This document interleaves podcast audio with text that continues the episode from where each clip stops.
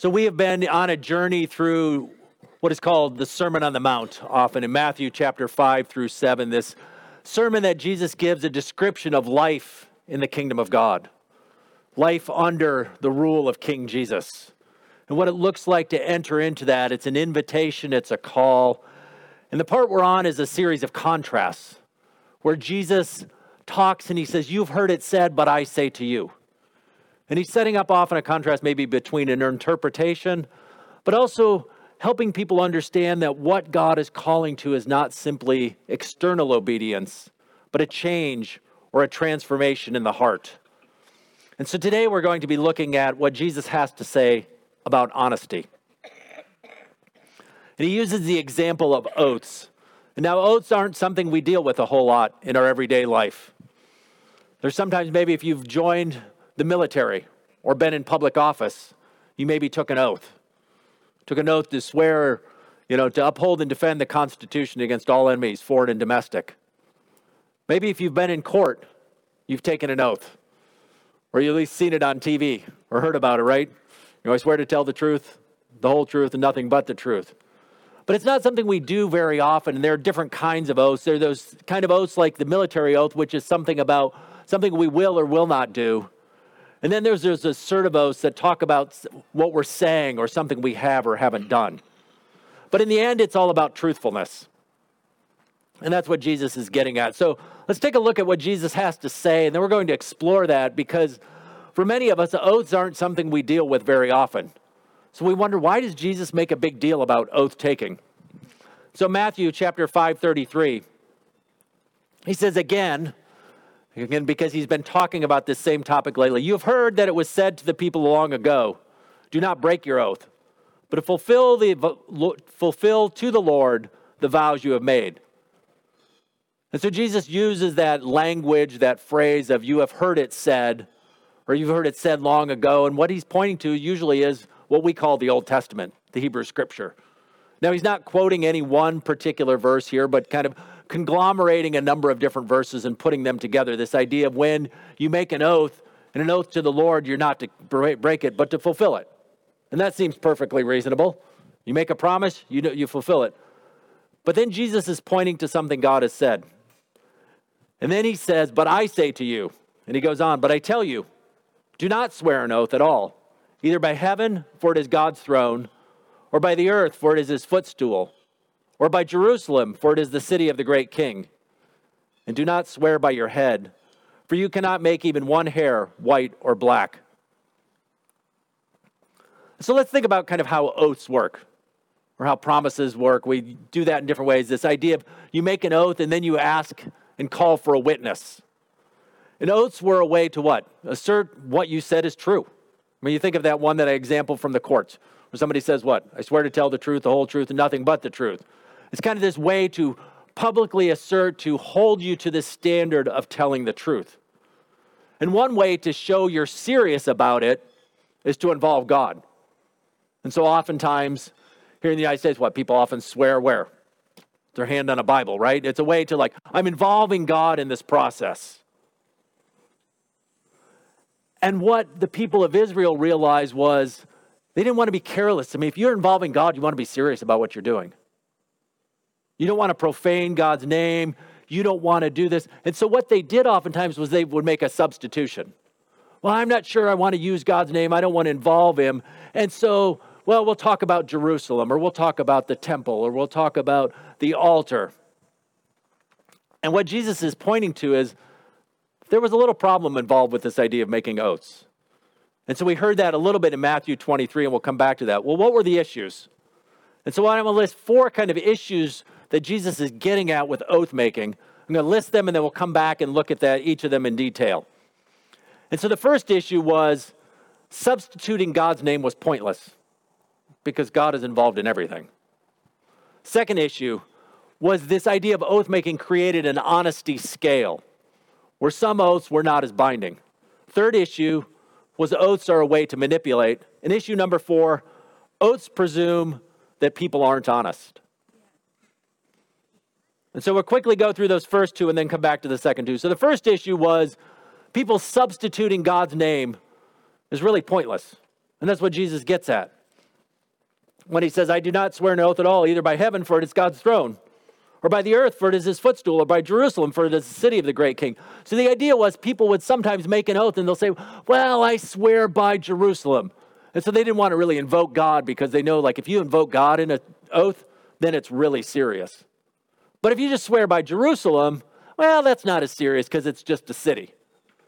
And Jesus' point is, everything belongs to God. So it really doesn't matter what you swear by. You're involving God in the process.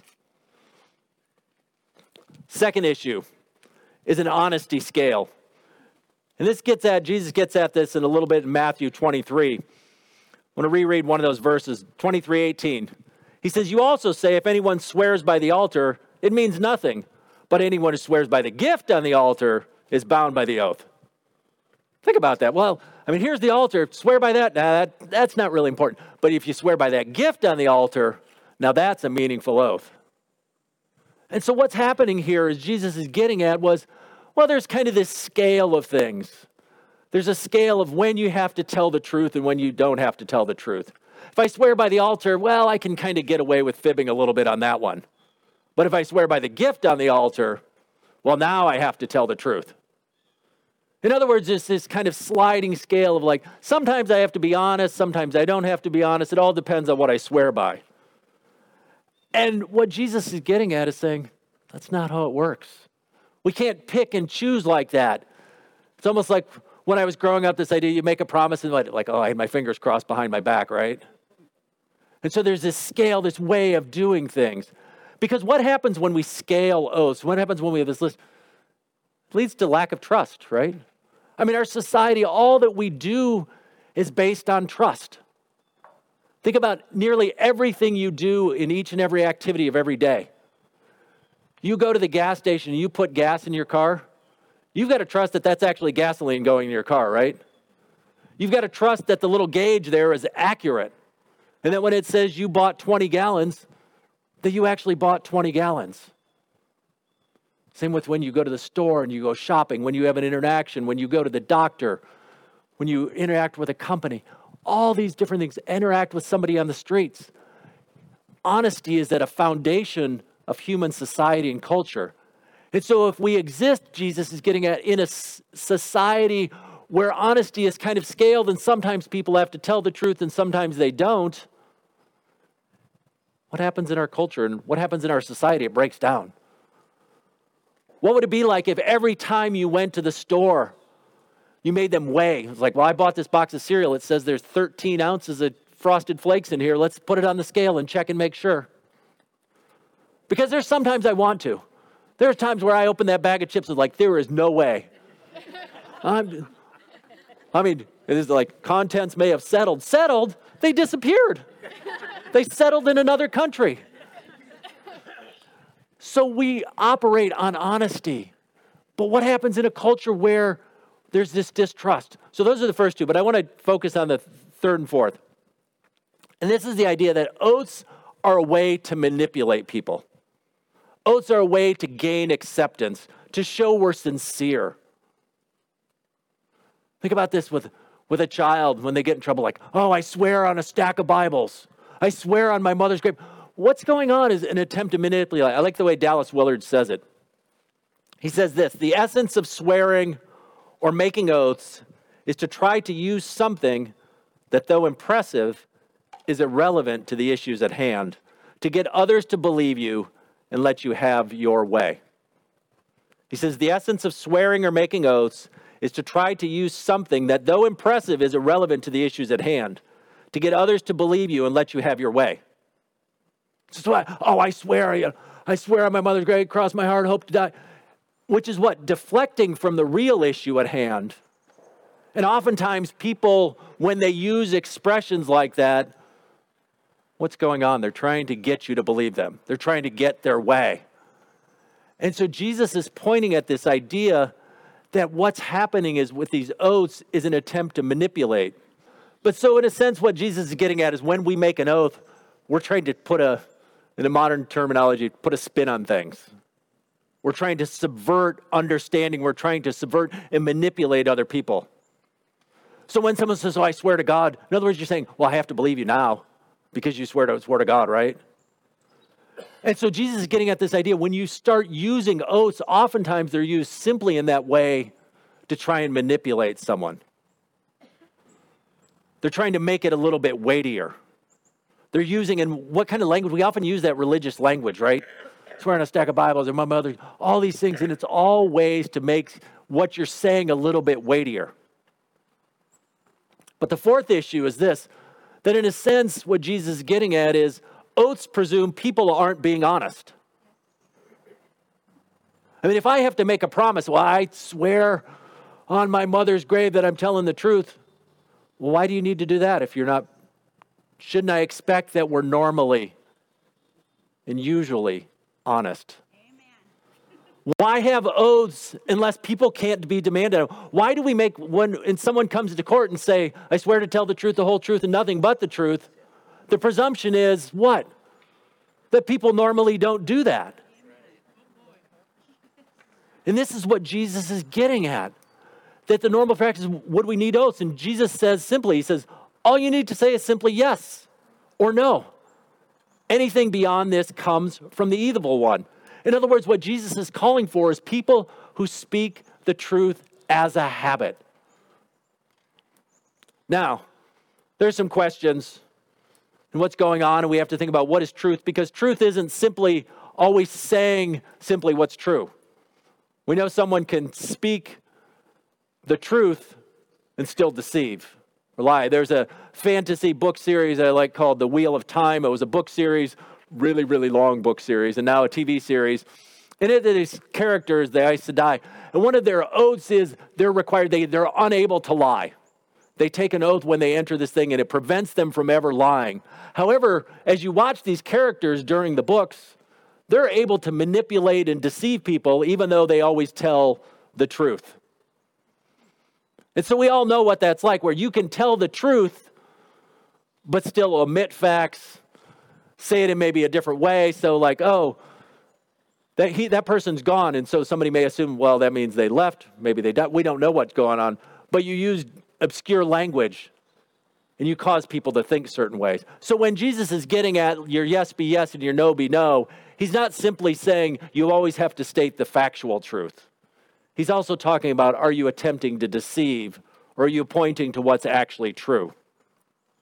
And so there may be some questions you have at this point. One is, does this mean we never should take an oath? Second one is this, does this mean never lie? And the third one, and the most important one, is maybe, how can we begin to practice this? What's going on inside of our heart? And so one of the questions is, does this mean, as we read the words of Jesus, if we want to take Jesus seriously, and I think we should take Jesus seriously and listen to what he says. Everybody says, he says, and he says, do not swear. All you need to say is simply yes or no. Does that mean if you're asked to call the court that you shouldn't take an oath? Now, Christian history, there's debates back and forth on this. There are some who believe, the Quakers and Anabaptists and others certain will refuse to take oaths, where they'll simply come into court and the and the judge will maybe ask them to swear, and they'll say, you know, I, I follow Jesus, and Jesus calls me to always tell the truth, so I'm not, I, I don't need to take an oath for that. There are others who look at it differently and think that and understand that Jesus isn't necessarily prohibiting all oaths here. He's using that as an example to make the point that we need to be honest people. And so we see even Paul later in the New Testament say this in First, Second Corinthians, I call God as my witness, and I stake my life on it that it was in order to spare you that I did not return to Corinth. Which sounds kind of like an oath, right? Kind of invoking God. And so that's kind of my take on it, is that this is less about taking oaths in particular. I don't think Jesus is specifically giving a command that we should never take those oaths. Now, I think that's a perfectly reasonable way to follow. I mean, I think someone who decides that and understands Jesus to be saying that would be perfectly correct, would be legitimate in their decision to say, no, I'm not going to ever take an oath. But I think what Jesus is getting at is this way that oaths were used to avoid the truth. And so Jesus is really pointing at when he calls people into his kingdom, when he calls people to follow him, we're called to be people who are honest, where our yes is yes and our no is no. Second big question is then, well, is it ever okay to lie then? First thing I would say about that is that question is the wrong place to start. Sometimes we start with that question of, well, well, is it ever okay? And see, we're already leading us down the path of finding our way to justify ourselves. But it gets complicated, doesn't it? Parents and children. Sometimes when you're dealing with a child, do you tell them the full truth? Or maybe sometimes realize that if you're telling them the full truth, it might be more than they can understand. It might be more they they can comprehend. They're not emotionally, psychologically ready to handle something at a moment. It's a question in medical ethics of how much is told between parents or between family and patients and doctors. Or the question that usually comes up, what about in a case of war? Famous stories of, for example, during World War Two, uh, Corrie ten Boom talks about in The Hiding Place. Challenges of when, imagine a family, you're hiding Jews in your house and the Nazi soldiers come knocking on the door. And they ask, do you have any Jews here? Are you called to tell the truth? Because Jesus said, always tell the truth. And there's a great scene in The Hiding Place where Corey's uh, niece, Kaki, she, she believes absolutely that you always have to tell the truth. And so in this case, the Jews that were hiding in her house were in a little cellar underneath the kitchen floor. And then that was that little, the entrance to that was covered by the kitchen table. So the Nazi soldiers come and say, do you have any Jews hiding in the house? And she says, yes, they're, they're under the kitchen table. And the Nazis go and they look under the kitchen table, don't see anybody, and they think she's messing with them. Now, her Aunt Corrie was really upset with this because she realized the possible danger that could have been put in. But Kaki was deserved that you always have to tell the truth. And so we ask ourselves these questions of when is it right, when is it wrong? You know, when is it, when, how do we decide when there's a conflict between these two things, between one maybe protecting life and one telling the truth? One way of looking at it is to simply say, these are moral absolutes. We have to protect life, we have to, and so we always have to tell the truth. Others would maybe scale them and say, well, we have to decide which is the more important one. And then the question becomes, well, if protecting life is more important than truth-telling, if I lie to protect life, is that still a sin or is that forgivable? Complicated ethical questions, but things we can have to think about. But I think what we get at is that Jesus calls us to be people of truth. And so what I think of is, um, there are a couple of ethicists, Stassen and Gushy, have a book on ethics, Kingdom Ethics, and they talk a lot about this, and they really help me think through this a little bit better. They follow some thinking of Dietrich Bonhoeffer and others, but at a simple level, one of the ways to get at it is truth exists and relate in the context of relationships. And so Stassen and Gushy have this great quote. They say, a farmer owes truth about his tomatoes to his customers, but he is not obligated to tell about his inner life in the same way he is obligated to tell that to his wife.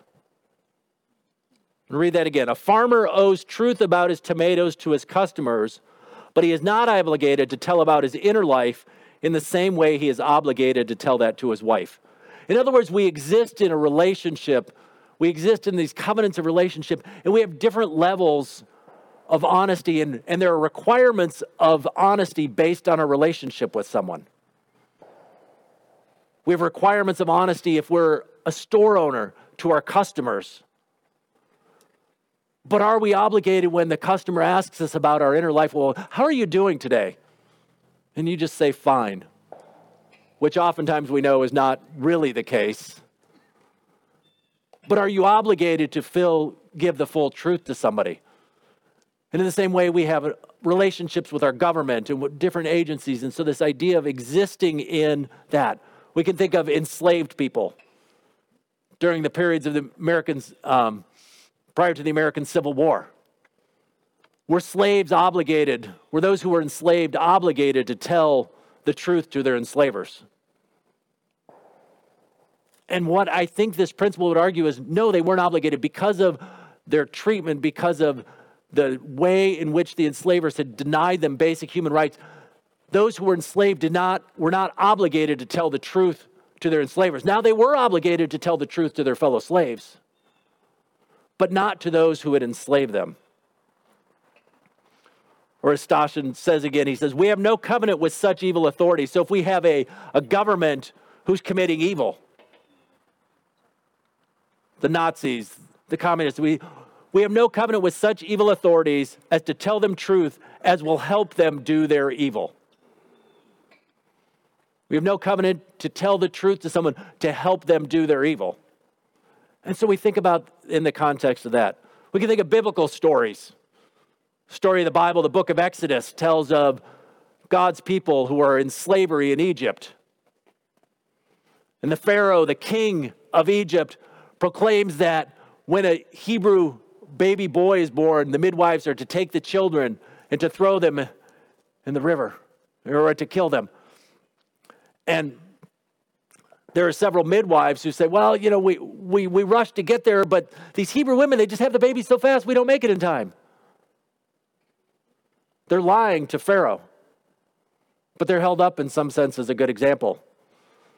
When the people of Israel enter into the land that God has promised them, they go and they stay at the place of a woman named Rahab.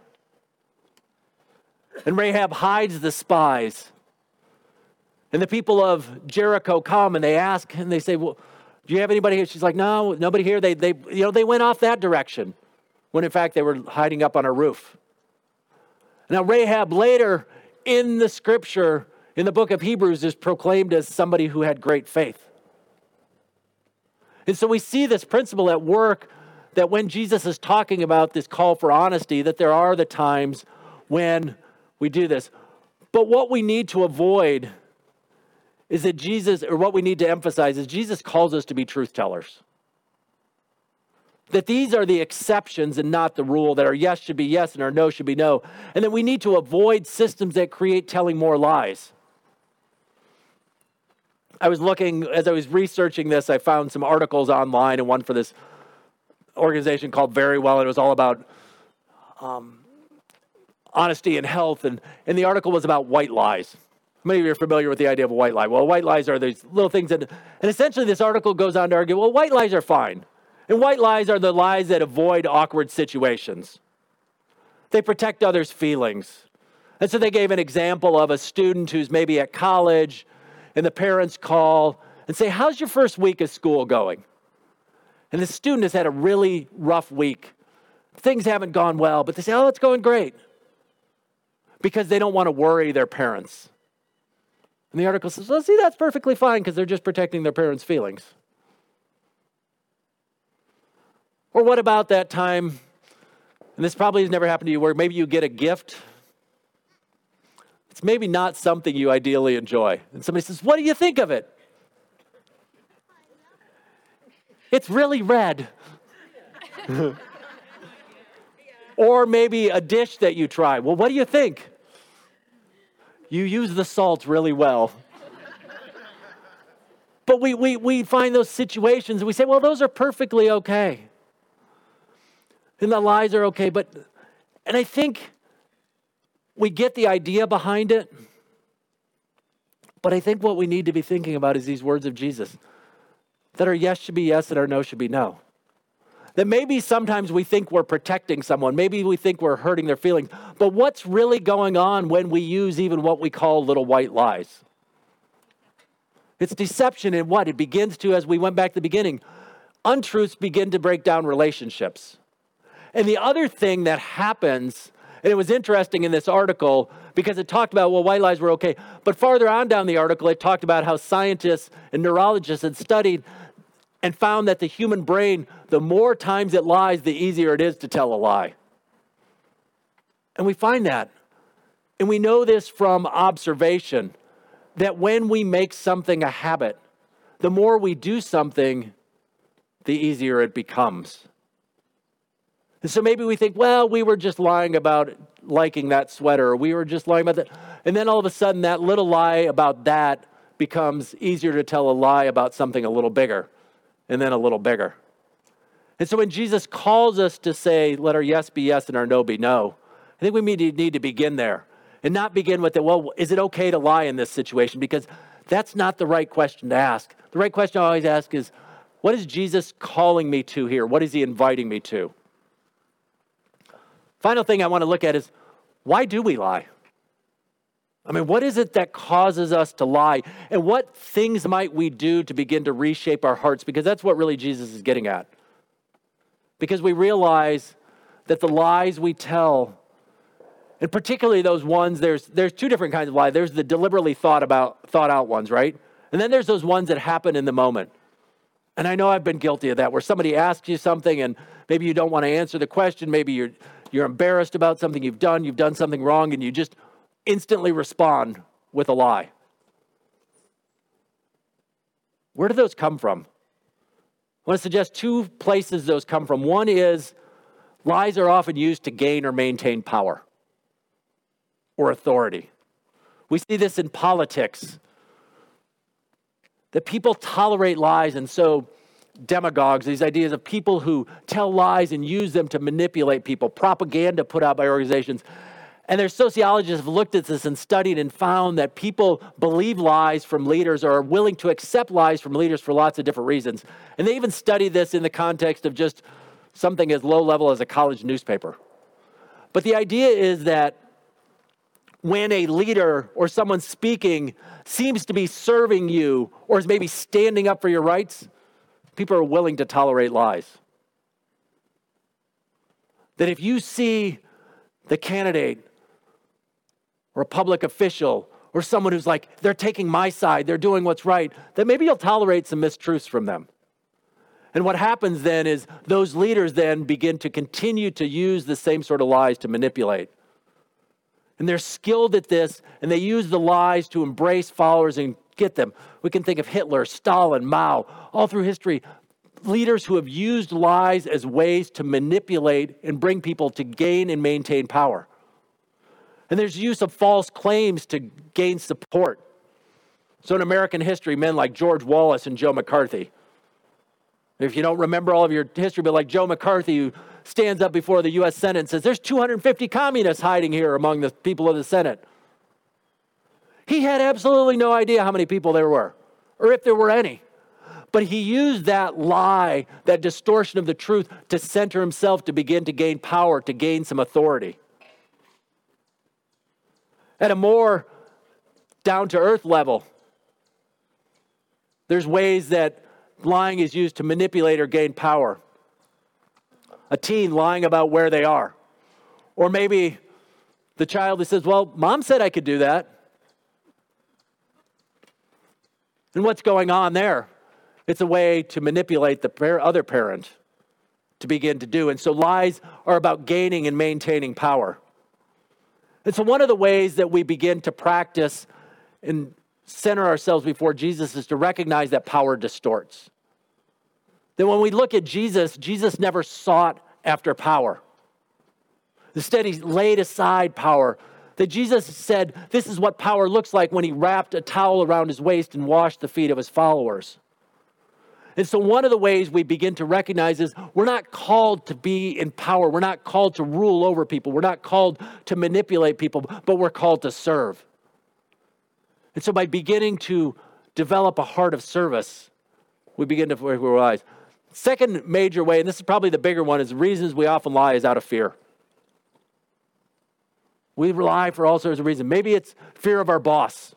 We're at work and the boss comes up with, many of you have worked, have probably never had this happen again, where the boss comes up with an idea and it's really not a good idea. Maybe not the best way of doing things. And they say, well, what do you think of that idea? Good idea, boss. Let's do it. Why would you, instead of saying, that is the stupidest thing I've ever heard. You do that, you're going to run the company into the ground. And why would we not say the second thing? Because we want to keep our jobs, right? Or we're fear of what's happening, fear of what's going to speak up. Maybe it's a fear of embarrassment, where maybe we've done something wrong, we forgot to do something, and somebody asks us, and we're embarrassed because we forgot about it. And so we say, yeah, I'm working on that. We're avoiding the difficult conversation. There's lots of different ways that we come to these places where we're afraid. And so in that moment of fear, we're trying to protect ourselves. And so we try and manage how others perceive us by distorting the truth. But Jesus is calling us to something different. And I think the way we begin to live out differently is spoken by John in his letter, First John chapter four. And here he talks about our love for one another. And he talks about, he says, this is love, not that we love God, but that he loved us and sent his son for us. And he talks about God is love, and whoever lives in love lives in God. And then ultimately he talks about the one who fears is not made perfect in love. He says there is no fear in love, and he talks about this love casting out fear.